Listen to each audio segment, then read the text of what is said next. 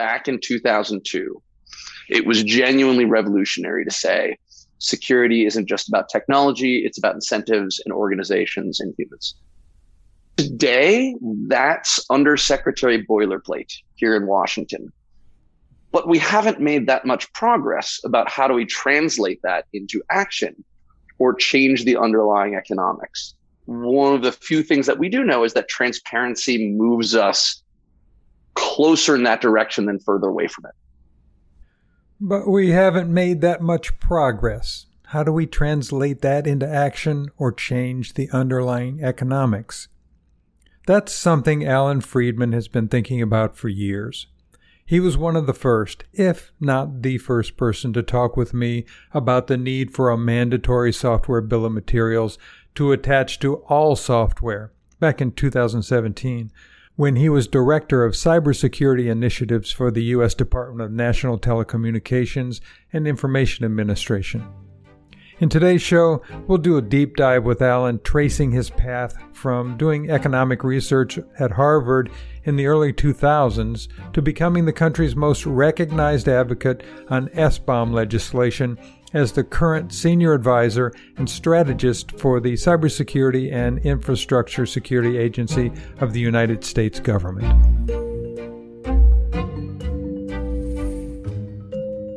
You are listening to the untold stories of open source, this week coming to you from the Linux Foundation office in New York City.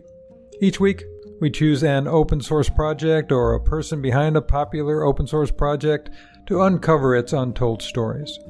Since you work with open source, and you do, whether you know it or not, you're in the right place.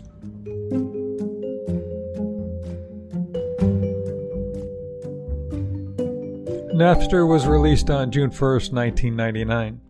The peer to peer streaming service is an infamous example of a disruptive technology that reshaped market dynamics overnight. Millions of songs were shared by users around the world free of charge, and record companies were outraged at both Napster and its users.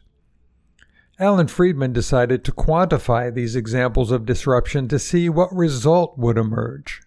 In the late 90s, my hair was a little bit longer and I was a little bit more of a cyber hippie or a techno hippie. One of the common things that folks on the net knew was that when a record company said that a downloaded record was stealing $20 from a record company, we knew intuitively as kids on the net that that wasn't true.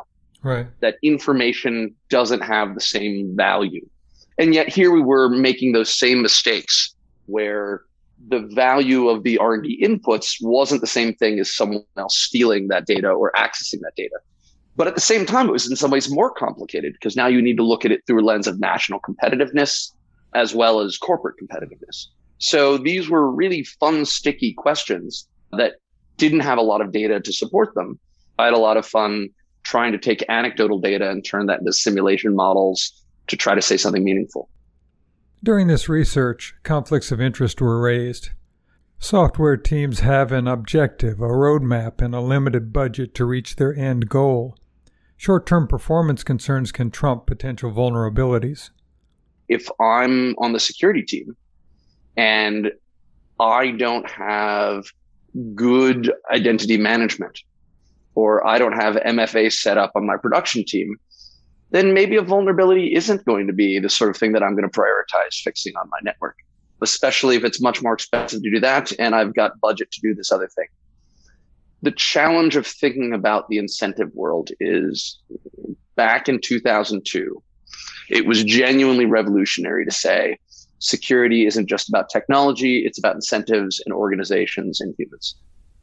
Today, that's undersecretary boilerplate here in Washington but we haven't made that much progress about how do we translate that into action or change the underlying economics.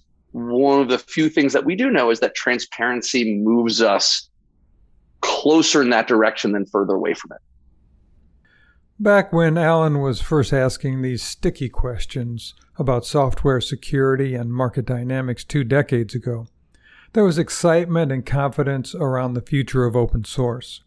The traditional models would be destroyed and innovation would take its place. These visions were realized and markets were disrupted. The music industry rebounded from the Napster problem by creating a whole new business model. With affordable streaming services, peer to peer became less attractive to users. Supply chains needed a similar paradigm shift. I've got a few gray hairs in my beard. I do remember in the late 90s people saying open source is going to completely destroy how traditional commercial software is made. And they were right. And I think we're all better off for that world, but we still need new models. Allan fell in love with teaching when it meant collaborating, leading panels, and helping communities come together. Still, the academic world requires long periods of isolation, and he didn't want to be stuck in a room writing papers. So, he continued his academic pursuits, including dual roles at the Brookings Institution as Research Director for the Center of Technology and Innovation and Research Fellow for Governance Studies. He used his footing in both worlds to coordinate engagement between the policy and the technology communities. After a year as a research scientist at George Washington University in 2014, a new opportunity presented itself. One of my old mentors approached me and said, Hey, instead of just talking about security and economics, do you want to try to get involved and weigh in on the policy? It was very tempting to give it a try. When I first joined government, at NTIA, part of the Department of Commerce. I had no idea how long this was going to be. Was that Common coincidental because of proximity of being at George Washington? Washington, D.C., you're always around government, especially mm-hmm. in the policy world. The government and the broader public policy world is the focus. It's a company town. And indeed, it's very common for people in the research world to spend a tour in government. You spend two years so you can speak with a little more authority and get a more senior job. It's a natural career progression here in Washington. There was no guarantee that it was going to be something that I was going to stick with. In fact, when I joined Commerce, I made a conscious decision to not get the very highest level of security clearance because I thought, well, maybe I'll want to leave government and write more papers and write more books and didn't want that restriction against what I was saying in the future. Allan served as the Director of Cybersecurity Initiatives for the Department of Commerce NTIA from February 2015 to July 2021. He designed and ran the processes that brought together the industry, academia, and the hacker community to tackle key security supply chain issues. We talked a lot about free and open source software. That term has come back into play recently as we worry about the security supply chain because there's a new term. There's free as speech, free as beer, and free as puppy. I love that model because one, it sort of follows that trajectory of our history, but also acknowledges that, oh, this is software that someone's responsible for it if you want to use it in a meaningful way. That's the new challenge that we're facing around open source from a security perspective. What are the accountability models and who does it? If it's buyer beware, well, what does the buyer have to do? The problem of accountability has only gotten worse over time with the mass adoption of open source. The mobilization plan reports that up to 90% of today's code bases contain open source components. A major software supplier revealed the severity of the problem to Alan. Their product security team said the flaws that our security team used to spend their time on used to be our own engineers. We would spend all our time fixing our own engineering mistakes. Over time, it became apparent that more and more of the time that the product security team was spending was addressing the flaws from their upstream suppliers, especially from the open source components that they were using, because all commercial software vendors build their software on open source these days. And so they needed that visibility.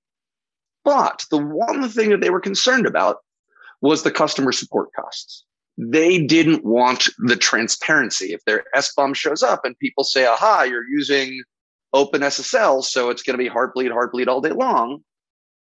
If they had already done the homework to show that the heartbeat function wasn't in the software, and so the heartbleed didn't affect their product, they didn't want the transparency to still make people worried. They didn't want the automated tooling to make their customers upset. It's a legitimate concern, right? The SBOM is the superset of risk. The actual risk will almost certainly be smaller. Allan was limited in his ability to draw in the major corporate players as an academic. Corporations often view scholarly research as a peripheral intellectual pursuit. Allan now had the power to attract the big fish as a government representative.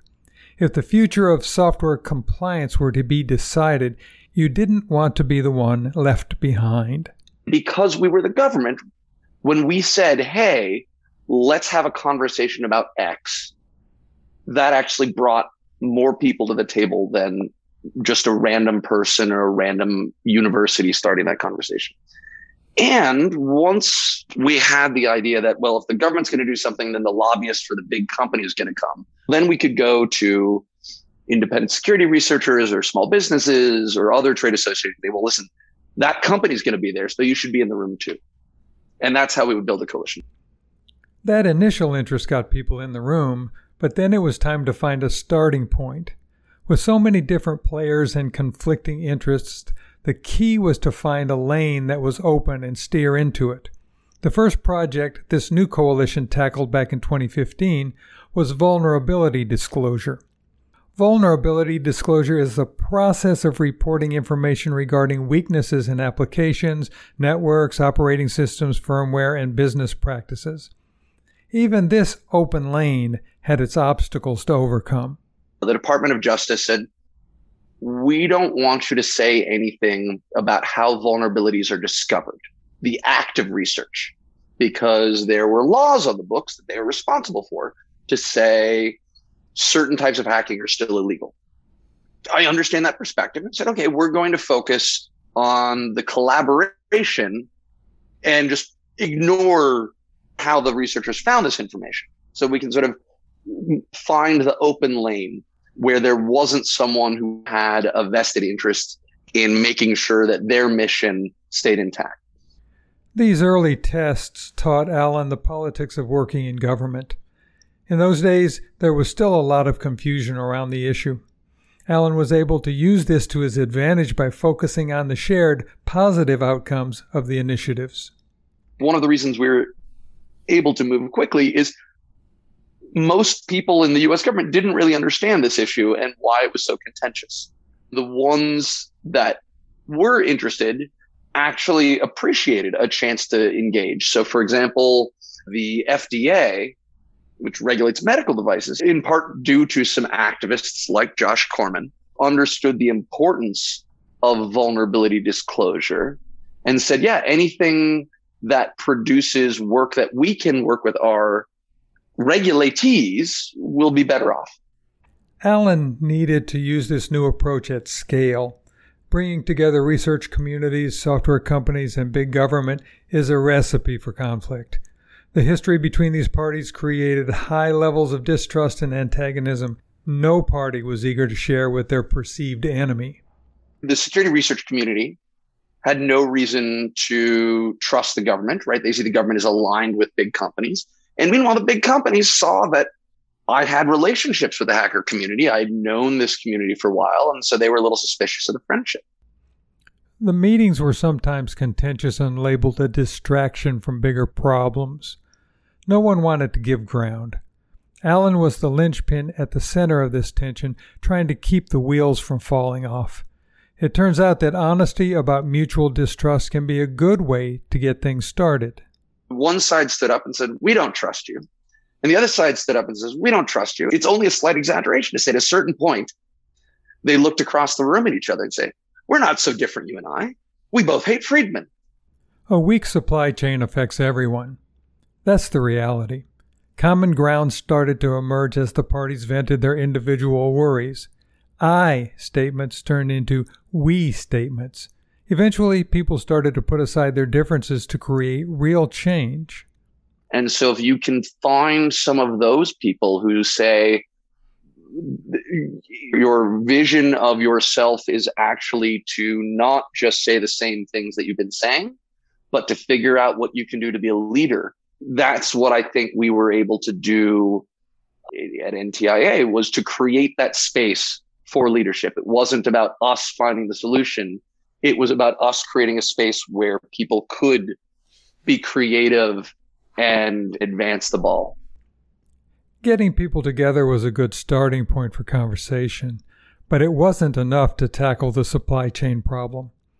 Allan knew that change was needed at the structural level. The challenge of being a policy entrepreneur is trying to figure out okay, what will my next project be? I was looking around for a project. I had a tool. The tool was I can convene.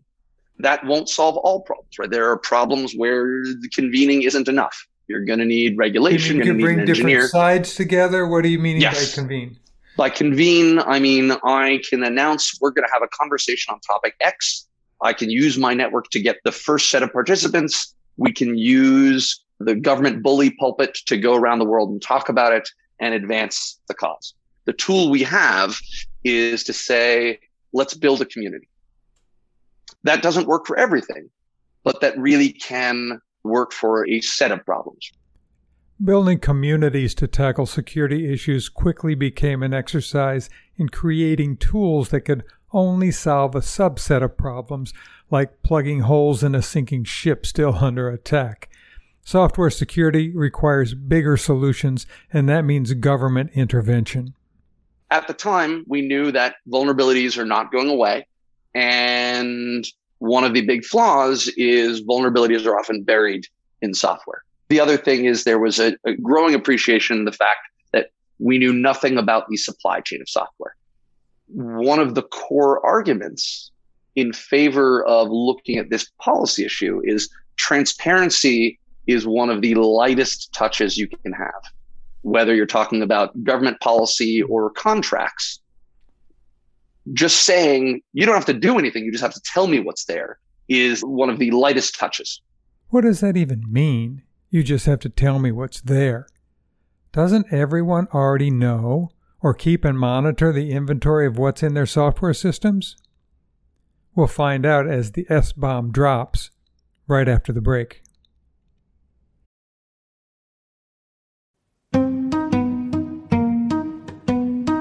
You're listening to the story of just one of the 700 projects supported by the Linux Foundation. We are much more than Linux. Projects such as the Open Source Security Foundation, ONAP, Kubernetes, Hyperledger, and RISC-V all call the Linux Foundation home. If you're looking to contribute to an open source project, there are dozens that can use your help. If you have a project that needs support, bring your project to the Linux Foundation and have full access to the support resources we can provide. At the Linux Foundation, we help open technology projects build world class open source software, hardware, data, and standards communities. We'd like yours to be one of those communities. Go to linuxfoundation.org to get started. That's linuxfoundation.org.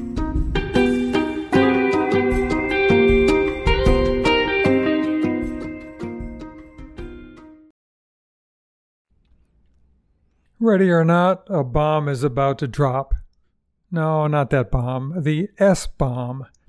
If you haven't heard of S bomb before, it's an anagram for software bill of materials.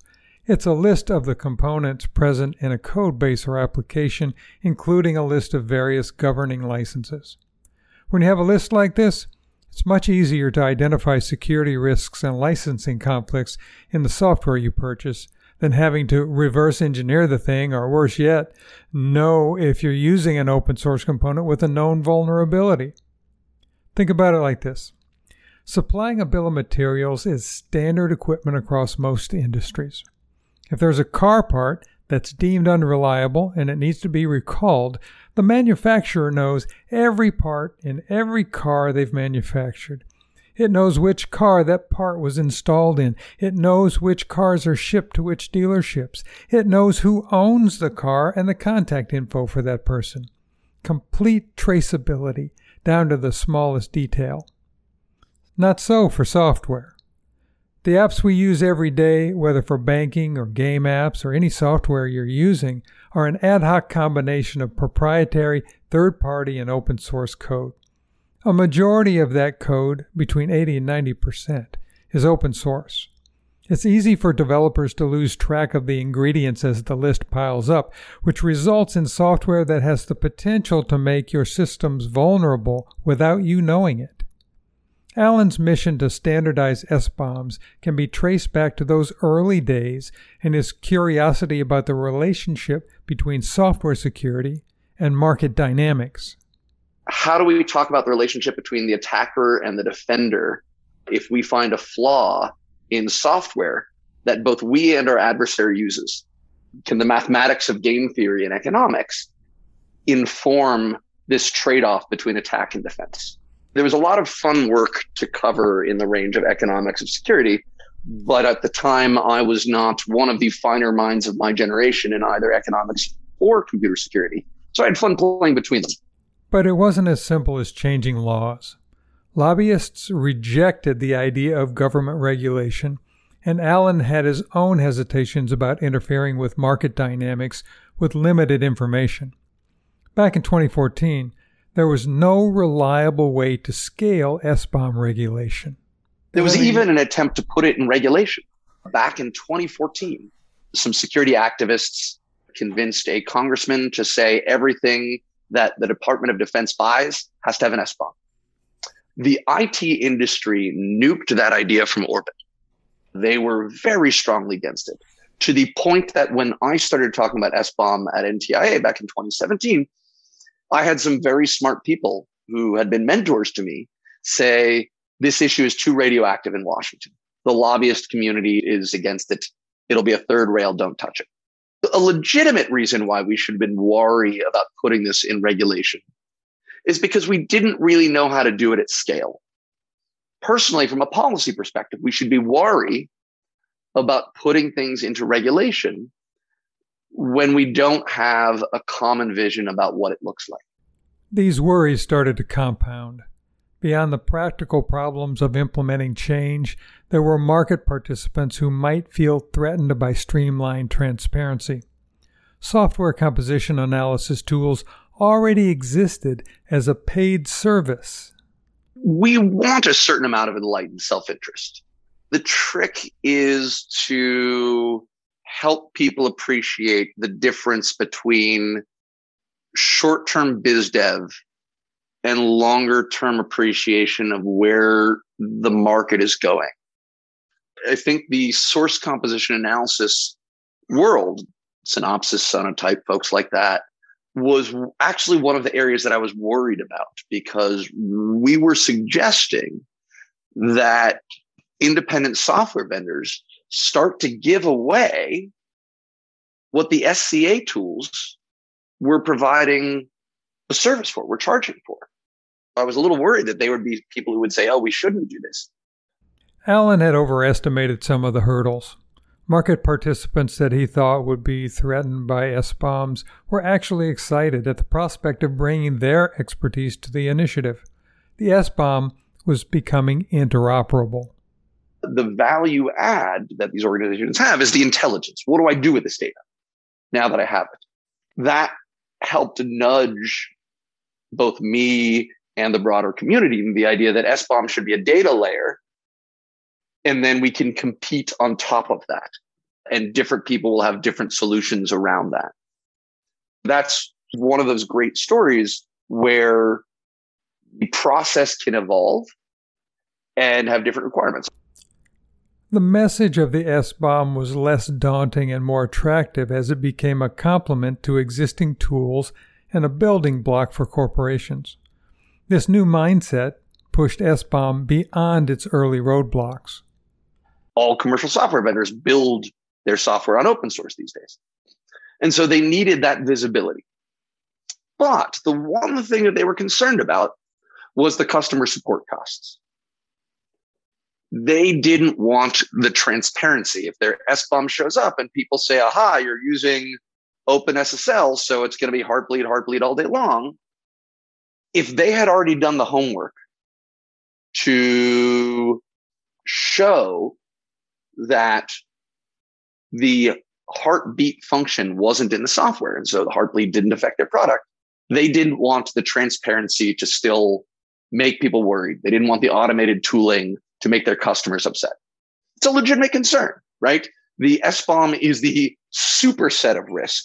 The actual risk will almost certainly be smaller. A VEX model is a machine readable way of saying that your software is not affected by a vulnerability. It's just one example of a parallel tool that vendors could actually want to implement. The SBOM needed to be pitched as a necessary foundation to bring other ambitions to life. While S bombs aren't going to be the most important thing to a developer or startup team, the components themselves can be vital and potentially dangerous to hundreds of developers and thousands of users. Driving this message home has been central to Allan's mission. Think about what it's like when you're shopping at a grocery store. Is it easy to determine what's in that box of snacks you picked up? Yeah, it is. You go to the store, you buy a Twinkie, comes with a list of ingredients.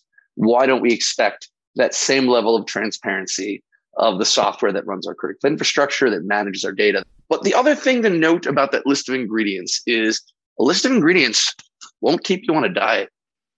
By itself, it will not protect your family from allergies, allergens. It will not help you keep a religious lifestyle or a dietary restriction. But good luck doing any of those without the list of ingredients. It is the necessary but not sufficient side of things. The other analogy I like to use is something that's familiar to everyone in security CVE, Common Vulnerability Enumeration. It's the identifier that we give our vulnerabilities. Now, giving a vulnerability a number doesn't protect anyone, doesn't keep your network safe, doesn't save anything. But that common string, that shared frame of reference has allowed an entire tooling ecosystem to grow up and having that management having that frame of reference that we can all use means that we can all build these tools and have them interrupt and they can plug into each other that's really what we're trying to get to with SBOM is it's that layer of shared data in an anticipated fashion that allows us to start to build new tools and new processes. Since 2017, the government's goal has been to create a reliable but dynamic infrastructure. The challenges around data management and the mapping between systems will take time and creativity, but that's just the plumbing side of things. The common foundation is the key. This is the case when looking at two competing SBOM data formatting tools, SPDX and CycloneDX. What's the government's position when it comes to competing ideas and goals that are similar? the government's interest in this case is to make sure that there is interoperability. We've been very satisfied in some of the volunteers from both communities working together to make sure there is some interoperability. I do get asked, hey, wouldn't this be easier if we had a single data format? And it's possible. But on the other hand, having projects out there that are nominally competitors means that they're driving innovation and they're driving new features and they're helping the world expand into the different corners of the software ecosystem. The other thing is we know that neither one in the short or medium term is going to be the dominant data format. Vendors are increasingly saying we're going to use both because again, it's the same core basic data. And different people say, well, I want this feature, I want that feature, so I'm going to use this one or that one. But the basics really are quite similar large customers are aware that they're probably going to get SBOMs in both formats. And that's just going to be part of the data plumbing side of things. Our interest is to make sure they're compatible. And we're going to continue to work with both communities and acknowledge that the US government endorses both. A vulnerability linked to the open source logging library Apache Log4j2 has been actively exploited since December 1st, 2021, impacting digital products and services worldwide. So there's plenty of demand for security and accountability. The problem continues to be the confidence in the solutions. Last May, President Biden signed an executive order with initial minimum requirements for transparency in the software supply chain. Allan is using his network to bring creative people together to create new models of accountability for our critical infrastructure. Allan's efforts come at a critical moment. The stakes are high. The world is growing more dependent upon digital applications. More data has been recorded in the last five years than in all of previous human history. New technologies are emerging. Like it or not, we are entering the metaverse. Countries are adopting digital currencies as legal tender. Innovation is rapidly outpacing security, leaving us increasingly vulnerable. It's up to people like Allan Friedman to think of a future vision for software to help people make informed decisions. Post Log4j, the world has again rediscovered that the security of the open source software on which we depend is not quite as seamless as we had thought. This isn't a new thing, but it's got the attention at the highest levels of government. The problem is at the pure demand end of the spectrum, which is to say, customers of software, users of software. They're willing to pay for it, whether for proprietary software or for support licenses. But they are going to need certain assurances. They're going to need certain accountability. That's one of the things that we do need some fundamental creative thinking around how do we think about this from a market perspective of driving accountability upstream to drive responsiveness and resiliency and investment in security? SBOM is such a huge part of that. When we discover a flaw, how do we find out where it is? How do people figure out that they're not affected? I think Linux Foundation is going to play an indispensable role in thinking through creative ways that we don't already have. But at the end of the day, we need more investment, more smart people thinking about it so that people can make informed decisions.